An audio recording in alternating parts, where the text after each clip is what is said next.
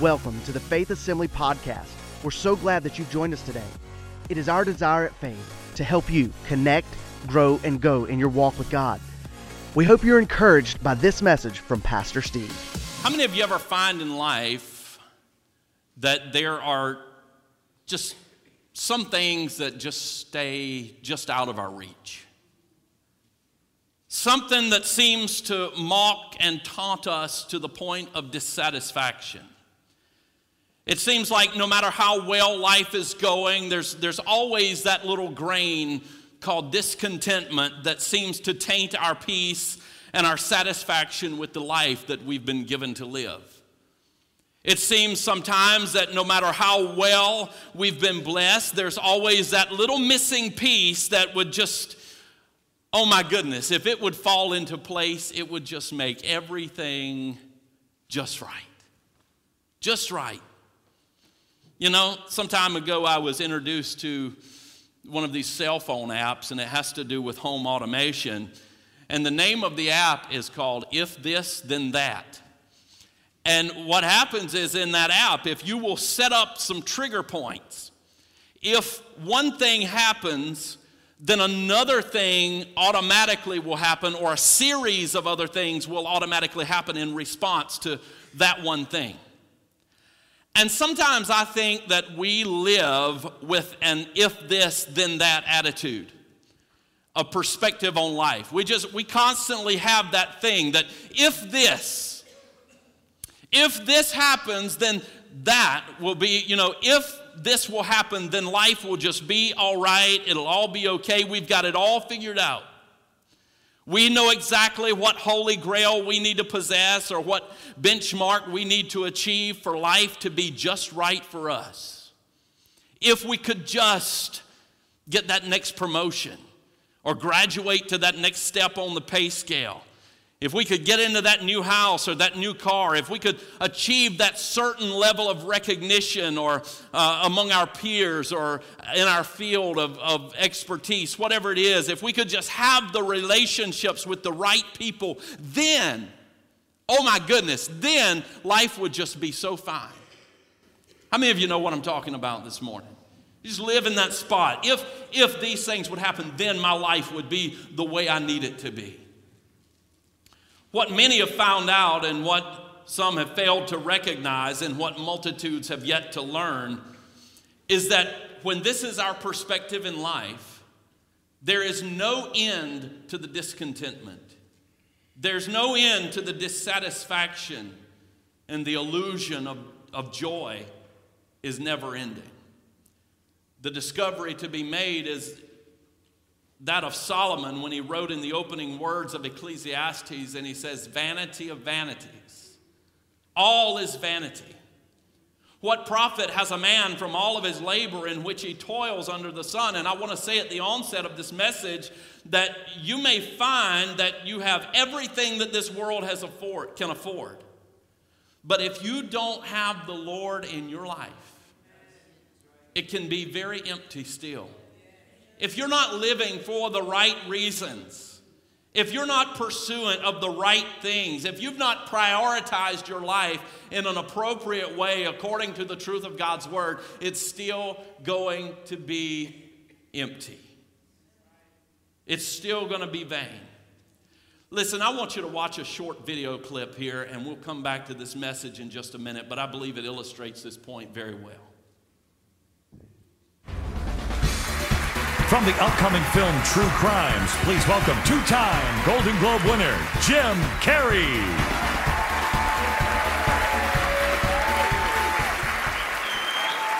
Thank you. I am two time Golden Globe winner, Jim Carrey.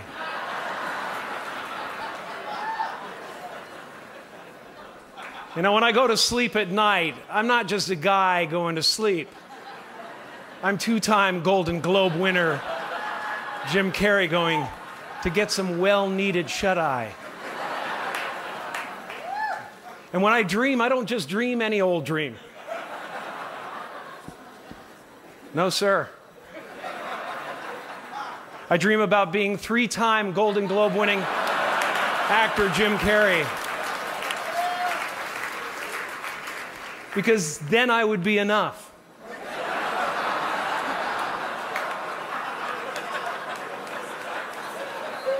It would finally be true. And I could stop this, this terrible search. You and I laugh, and that's a humorous thing, but there's a lot of truth in what he just said. If we're seeking after the wrong things and for the wrong reasons, it's just going to be empty. It's just going to be vain. As a matter of fact, this same Jim Carrey that you just saw there, I've read an article recently, and he's quoted in that article as saying, I guess just getting to a place where you have everything everybody has ever desired and realizing that you're still unhappy and that you can still be unhappy is a shock when you've accomplished almost everything you ever dreamt of and more. Then you realize, my gosh, it's not about this. And he concludes with these words and says, And I wish for everyone to be able to accomplish those things so they can see that. That at the end of it all, if we're not trying to pursue the right things for the right reasons with the right priorities, it's all empty, as Solomon said. It's all vain. Can I just be real with you here on a Sunday morning? You and I live, most of us, in a constant tension between where we are and where we'd like to be. We live in a constant tension, and honestly, in God's grand design of things, that's not a bad thing. You know, most of these things, God is put it in us. It's in our nature to live in that tension. And as long as that tension is superintended by the leadership of the Holy Spirit and it's founded upon the word of the Lord, then that is a very beneficial thing for our lives because it's out of that tension that ambition is birthed.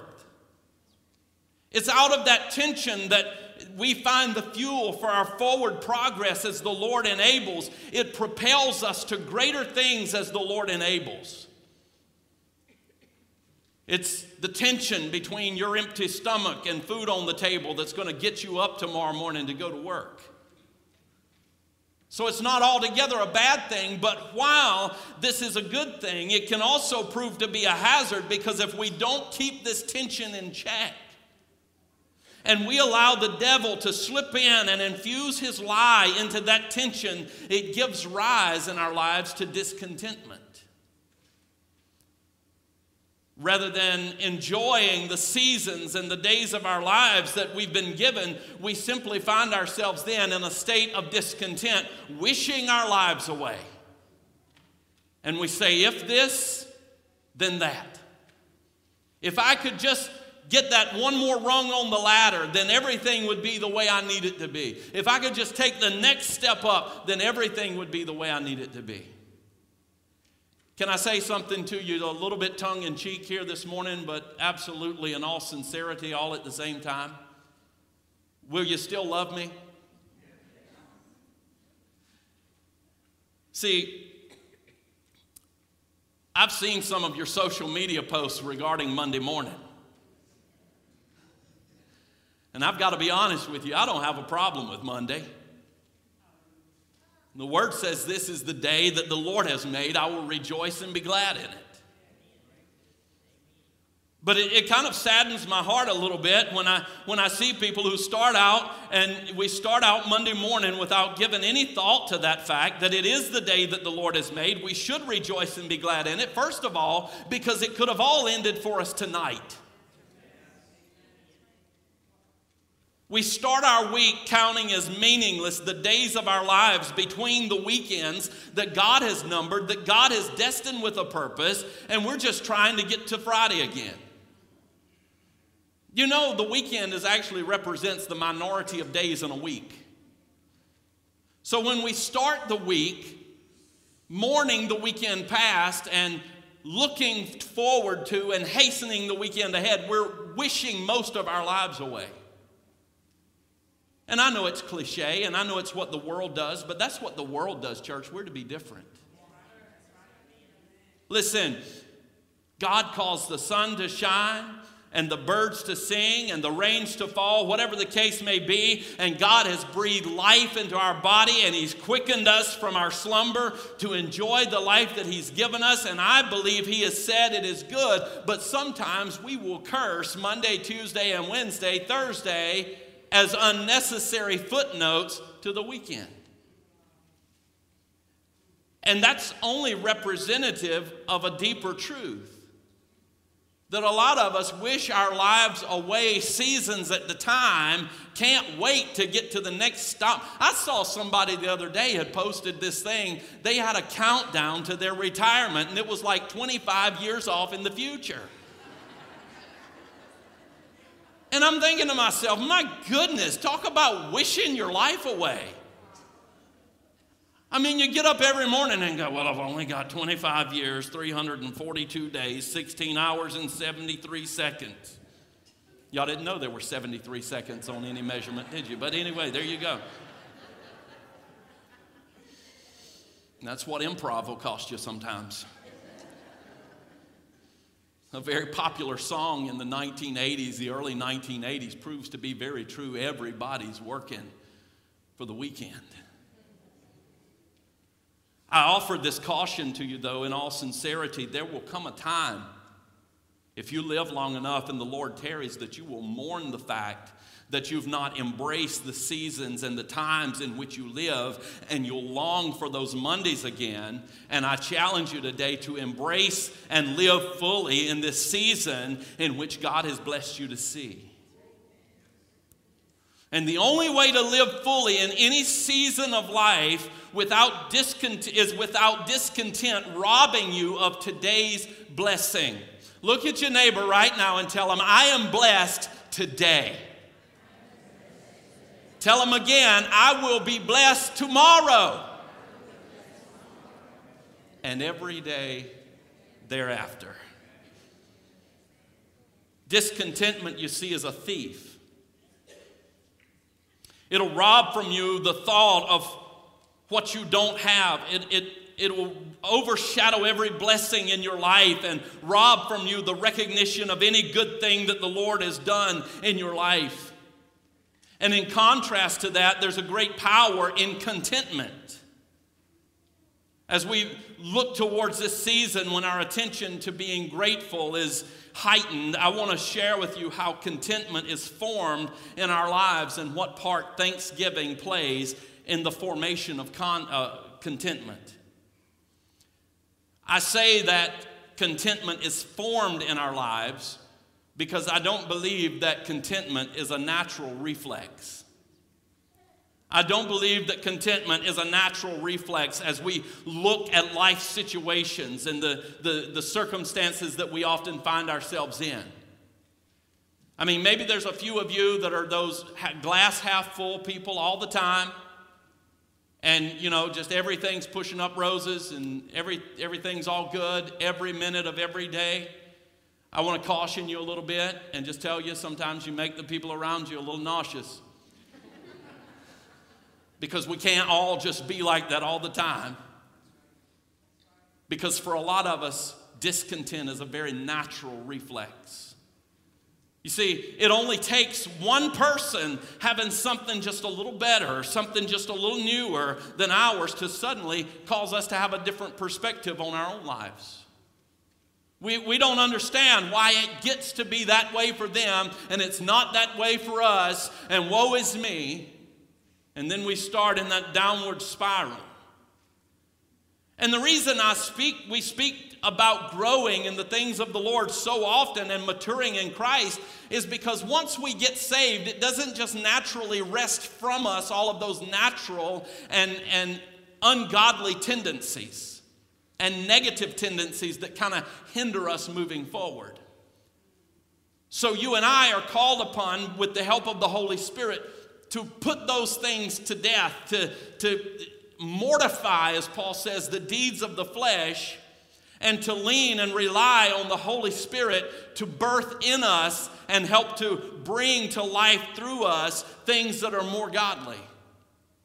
And this is one of those areas where we need to be careful to put to death the reflex of discontentment and develop and learn contentment. We're to resist the ungodly and the sinful influences and embrace the transforming power of God in our lives. And one such influence, uh, natural influence under which the world operates, is this. John describes it saying this in 1 John chapter 2 For all that is in the world is the lust of the flesh, the lust of the eye, and the pride of life. It is not of the Father, but it's of the world. John continues in that and says that this world is passing away and the lusts of it. In other words, John's saying there's a superficiality that's associated with what this world has to offer. It's very temporal. There are things, these are the things, though, these superficial and temporary things, they are the things with which the adversary constantly bombards us and with those things, he tries to convince us that our lives will not be complete until we have them. You know, if you, if you watch the TV too much, you will be convinced that your life is not complete until you have the latest iPhone upgrade. It's just, you're, you're just a broken person you're just a broken person until you can take pictures of people 35 different ways. You got to have it. Come on, man. Don't you want to be whole and up to speed with the rest of us? The sad reality is when you get it home, six weeks later, it's already out of date because there's a new thing. And the thing they told you that was going to complete you now is the thing that is really letting you down. You know? And it's just a vicious cycle endlessly. And so often, these temporal things are set before us by the enemy as a mirage of what life would look like if only. If this, then that. See, the devil wants you and I to be so distracted by things that don't really matter that we give up on the pursuit of things that do. And John contrasts the things that matter and the things that don't for us in this very next verse and says this And the world is passing away and the lust of it, but he who does the will of God abides forever. So, the paramount thing for you and I is that we would be careful in our own lives, not just individually, but corporately as a church, to be about the Father's business and to be about the pursuit of the will of God. Is that what I read here in the text?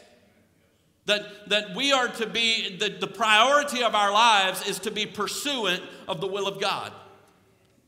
Now, if you're a note taker today, I want you to write that down. If you like to scribble in your Bible, I want you to, I want you to underline that, that part of that word there, that part, that phrase of that verse there, as I have. Because discontentment will cause you to give your time, your energy, and your resources to things that don't matter. And what really matters specifically in your life is not what you have, but are you walking in the will of the Lord for your life? And Paul encourages the Romans this way and says, For you, for if you live according to the flesh, you will die, but if you but if by the Spirit you put to death the deeds of the body, you will live. And I want to challenge you today, church, to put to death the reflex of discontentment. And you say, How do I do that? Well, I say to you that it's by laying the desire to complain and to feel sorry for yourself and to downplay the blessings in your life, lay those things on the altar, sacrifice it to the Lord, and learn how to live in contentment. You see, because contentment is a learned quality. In Philippians chapter 4, I asked you to turn there earlier. We picked this up in verse 11, and Paul writes to the church there and says, Not that I speak in regard to need, for I have learned, there's that phrase, I have learned in whatsoever state I am to be content. I know how to be abased and I know how to abound everywhere and in all things. I have learned, there it is again.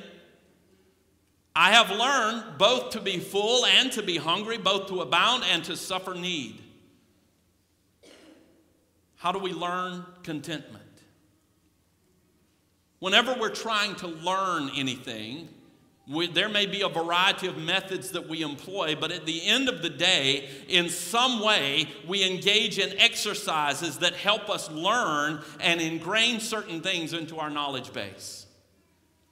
Our band, our worship team that's up here playing for you on Sunday mornings, unless there's a prodigy in the group, probably not any of them just walked up to their instrument of choice one day and picked it up and just said, Hey, watch this. No, no, no, no. It, it may have actually had a fairly rough start. I, as I was thinking about this illustration, I was thinking about when I started playing guitar at, the age of 12. My first Christmas, I got an acoustic guitar. The next Christmas, I wanted an electric guitar with loads of distortion. It was after that that my parents soon relegated me to the garage to do my rehearsals because, uh, well, you can imagine why. But these musicians that are here, they started out with scales and arpeggios and exercises. There were finger strength exercises and dex- dexterity exercises that they went through with great regularity in order for them to become proficient in, in, in their instrument in being able to bring the ministry to you in such a melodic way as they do this morning. Same is true for professional athletes, regardless of their sport. There are drills that they engage in constantly, continually, to develop their mechanics, to develop their endurance, to develop their accuracy, exercises that help with their muscle memory. And if you and I are going to be developed in the area of contentment, there are certain exercises that are going to bring that to pass in our lives. And the greatest exercise is the expression of gratitude. We have to practice being thankful people. It doesn't actually come real natural to us sometimes, it's, it's a discipline, it's a learned thing. See, go back to that Monday morning post. You know, we could say before you get on there and let everybody know how bad you dread the day and the week ahead, why not give thanks to the Lord for the day ahead? Just say, I thank you, Jesus, for the opportunities that are going to come my way this week.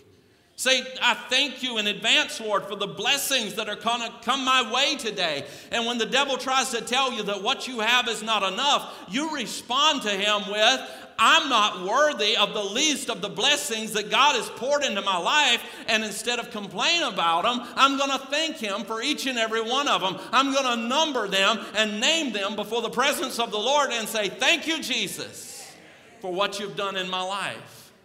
Get up every day Thank God for your spouse. Don't complain about them and what they do with the toilet seat and all that stuff. Thank God for them. Don't complain about those kids. They're a blessing. Yes, I know they're nasty and they make your home gross, but thank God for them. Right? Don't complain about your job. Thank God that you have one and, and that you have the strength and the ability to get up and go to it. This is how we learn contentment.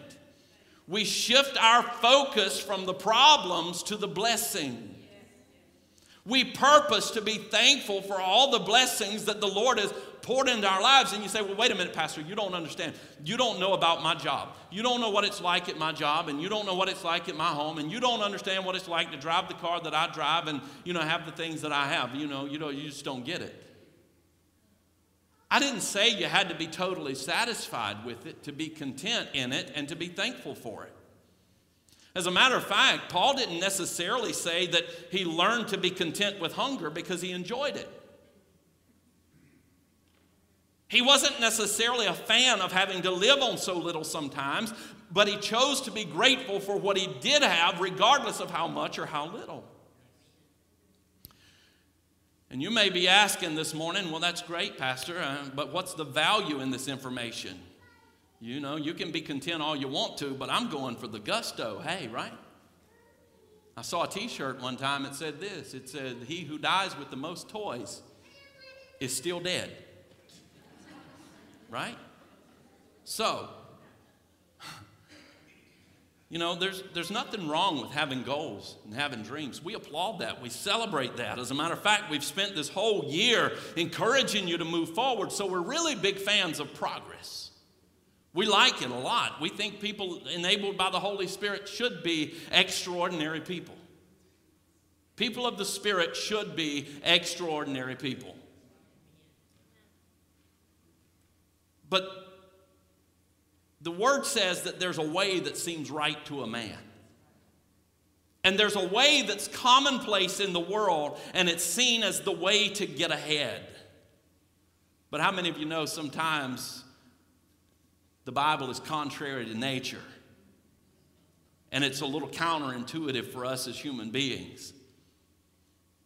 And I'm here to tell you, Christian, if you really want to get ahead, then you'll do it God's way, and that way is through the exercise of contentment. And what we'll find in that is that contentment adds a great gain to our lives. Contentment adds a great blessing to our lives. When Paul was coaching his young protege Timothy, he encouraged him in this way. And he says this Now, godliness with contentment is great gain. For we brought nothing into this world, and it's certain we can carry nothing out. And having food and clothing, with these we shall be content. And you may be thinking this morning that this is so counterintuitive. How can it be that, that my contentment with what I have is going to propel me forward towards greater things? Well, we learn it all through Scripture. Delight yourself in the Lord, and He will give you the desires of your heart. Jesus taught in Matthew 6 that, you know, the, the, the, the lilies, consider the lilies. Just how they're arrayed in beauty. They don't work and toil to get there, but God takes care of them. Consider the sparrows. They, they don't go through all the rigors that we do, but God provides for them and He feeds them. And then He says, How much more is your Heavenly Father going to take care of you? If he's taking care of these situations, then how much more is he going to take care of you? And he concludes that teaching, as many of you know, with the verse that says, Seek first the kingdom of God and his righteousness, and all these other things are going to be added to you. So rather than grinding and worrying and stressing and straining so much, we just put God first. And say, God, where I am right now isn't necessarily what I want to be where I want to be, but I'm going to prioritize you first in my life. And when we put God first in our lives, we'll find that things just simply work better. That's not to say that you won't have troubles or hardships because you will.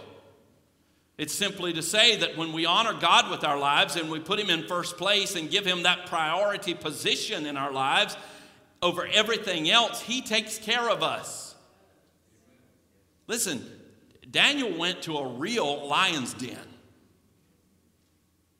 There was nothing fun about it, but he purposed to honor God, and God took care of Daniel.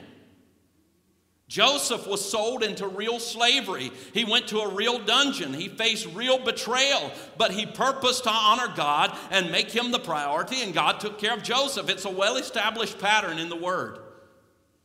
That if we'll take care of putting God first in our lives, God will take care of seeing to it that we get where we need to be. If we'll trust God, He will exalt us in due season. When we allow discontent to creep in, however, it won't be long until we take our eyes off of God and we find that we're wanting other things more than we're wanting God. And, child of God, listen to me, He won't be second place in our lives. If you understand the whole premise of lordship at all, you understand that Jesus is either Lord of all or he's not Lord at all. You can't be half Lord over something. It's, it's an operation in totality. He's either got all of you or he's got none of you. But I want to return here to Philippians chapter 4. And we read previously verses 11 and 12. And the next verse, for those of you who are mathematically challenged, is verse 13. How many of you know? I'm, matter of fact, I'm going to give you the countdown here. On, on zero, I want you to all tell me because I know you all know what Philippians 4:13 says. Okay? Give it to me here in three, two, one. Beautiful, beautiful. See, I knew I didn't have to put it on the screen.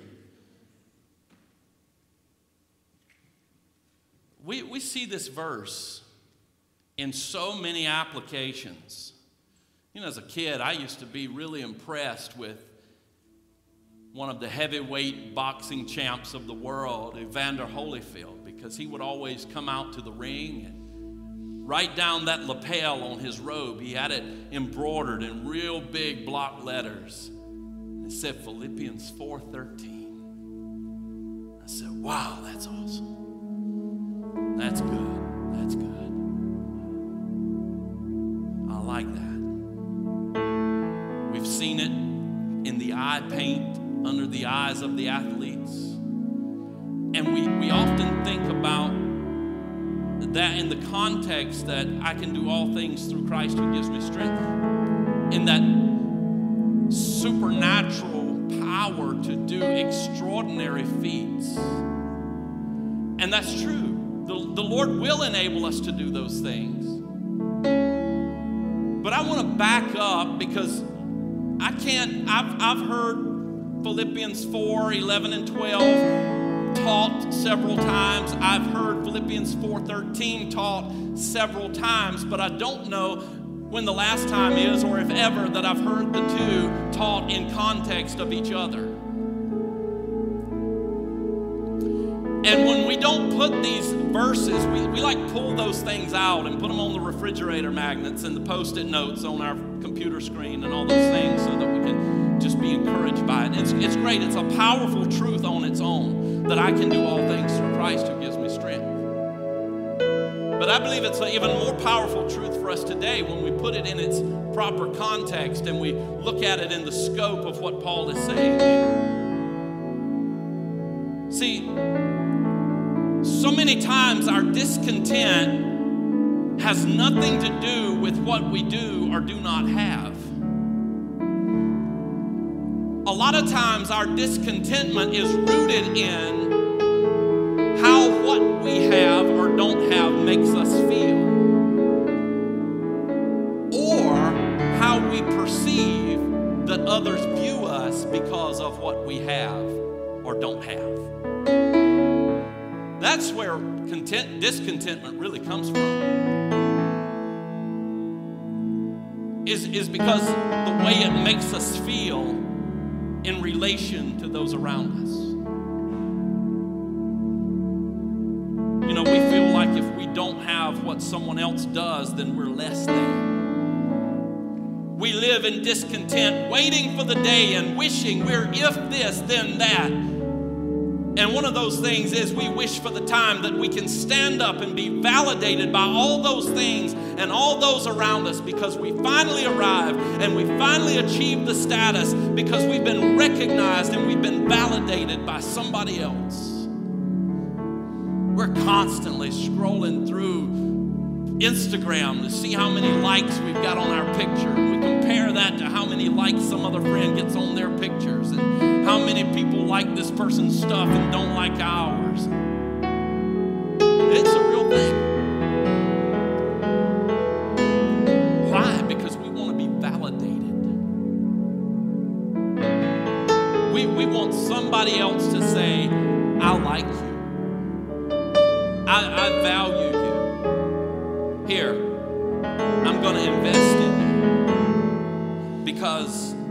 I believe you. You're a great person.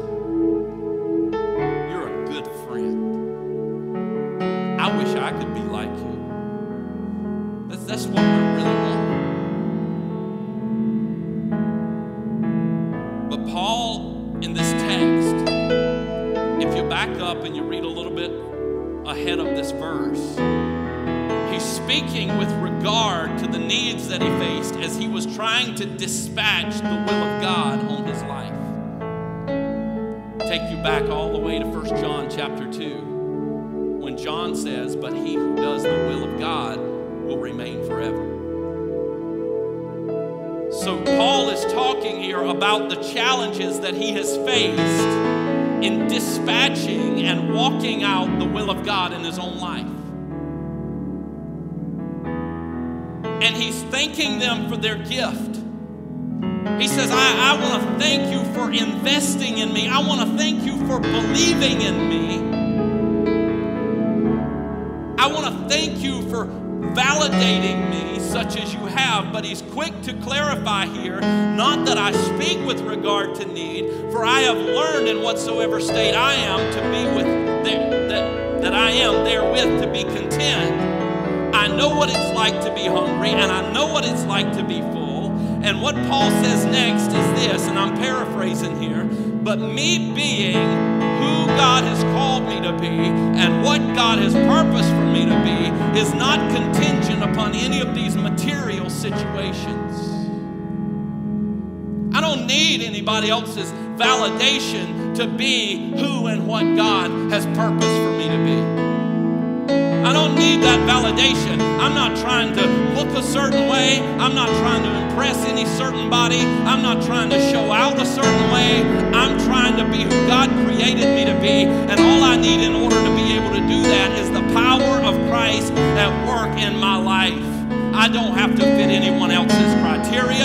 I don't have to measure anyone else's standards. I don't have to fit the mold of society. It doesn't take the latest and the greatest. It doesn't require the most expensive. Paul says, I appreciate you, but whether or not I am the person God created me to be does not depend on your investment. For some of you this morning, under the sound of my voice, that should be liberating because we live in the trap of discontent brought about by whether or not somebody else is going to validate us. The young ladies want the young men to think they're pretty. The young men want the young ladies to think they're cool. The sad reality is that doesn't stop at middle school carries right over into adulthood. But I want to tell you today, church, all that you need to be content in who God has created you to be is the power of the resurrected Christ. He validates you. He is where your value is derived from. He is the source of your value. And the writer to the Hebrews writes in chapter 13, verses 5 and 6, and says this Let your conduct be without covetousness, and be content with such things as you have, for he himself said, I will never leave you nor forsake you. So we can boldly say, The Lord is my helper. I will not fear. What can man do to me? We are his sheep. We are his creation. It is he who has made us and not we ourselves. See, Christ Jesus validated you cross and he spread his arms open willingly and laid down his life for you. It's nice. I appreciate the compliments, the occasional gift, the kind word, and we should encourage one another, by the way. But let me tell you, when the enemy clouds your perspective and you feel like you're not getting it at the rate that you should, you understand that you can be what God's created you to be through Christ Jesus who gives you strength. It doesn't take a new car, it doesn't take a bigger house.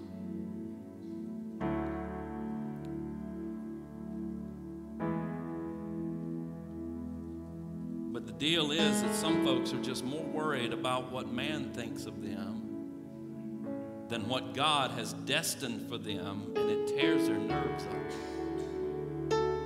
They live worried, they live fearful. Because of it, they make poor decisions.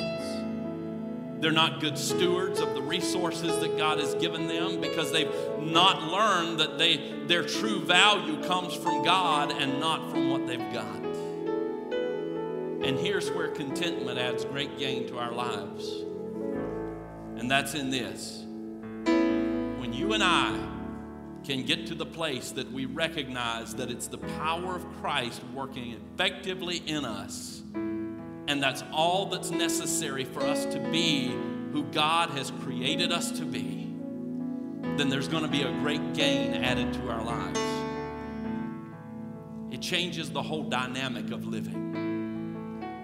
There's freedom associated with living this way, there's joy that's associated with living this way. There's peace that's associated with living. It's all gain. It's all gain when we're able to say, Lord, I may not be where I believe you've destined me to be. I'm somewhere on that pathway of faith, and really, Lord, I'm not even really tickled about where I am right now. But I know that you've got this whole thing under control. And it's not my circumstance that defines me. It's not my situation that validates me. But it is the fact that I have been purchased not with the blood of bulls or goats or silver or gold or corruptible things, but with the precious blood of Jesus Christ. That's the thing that validates me. That's where I find my worth.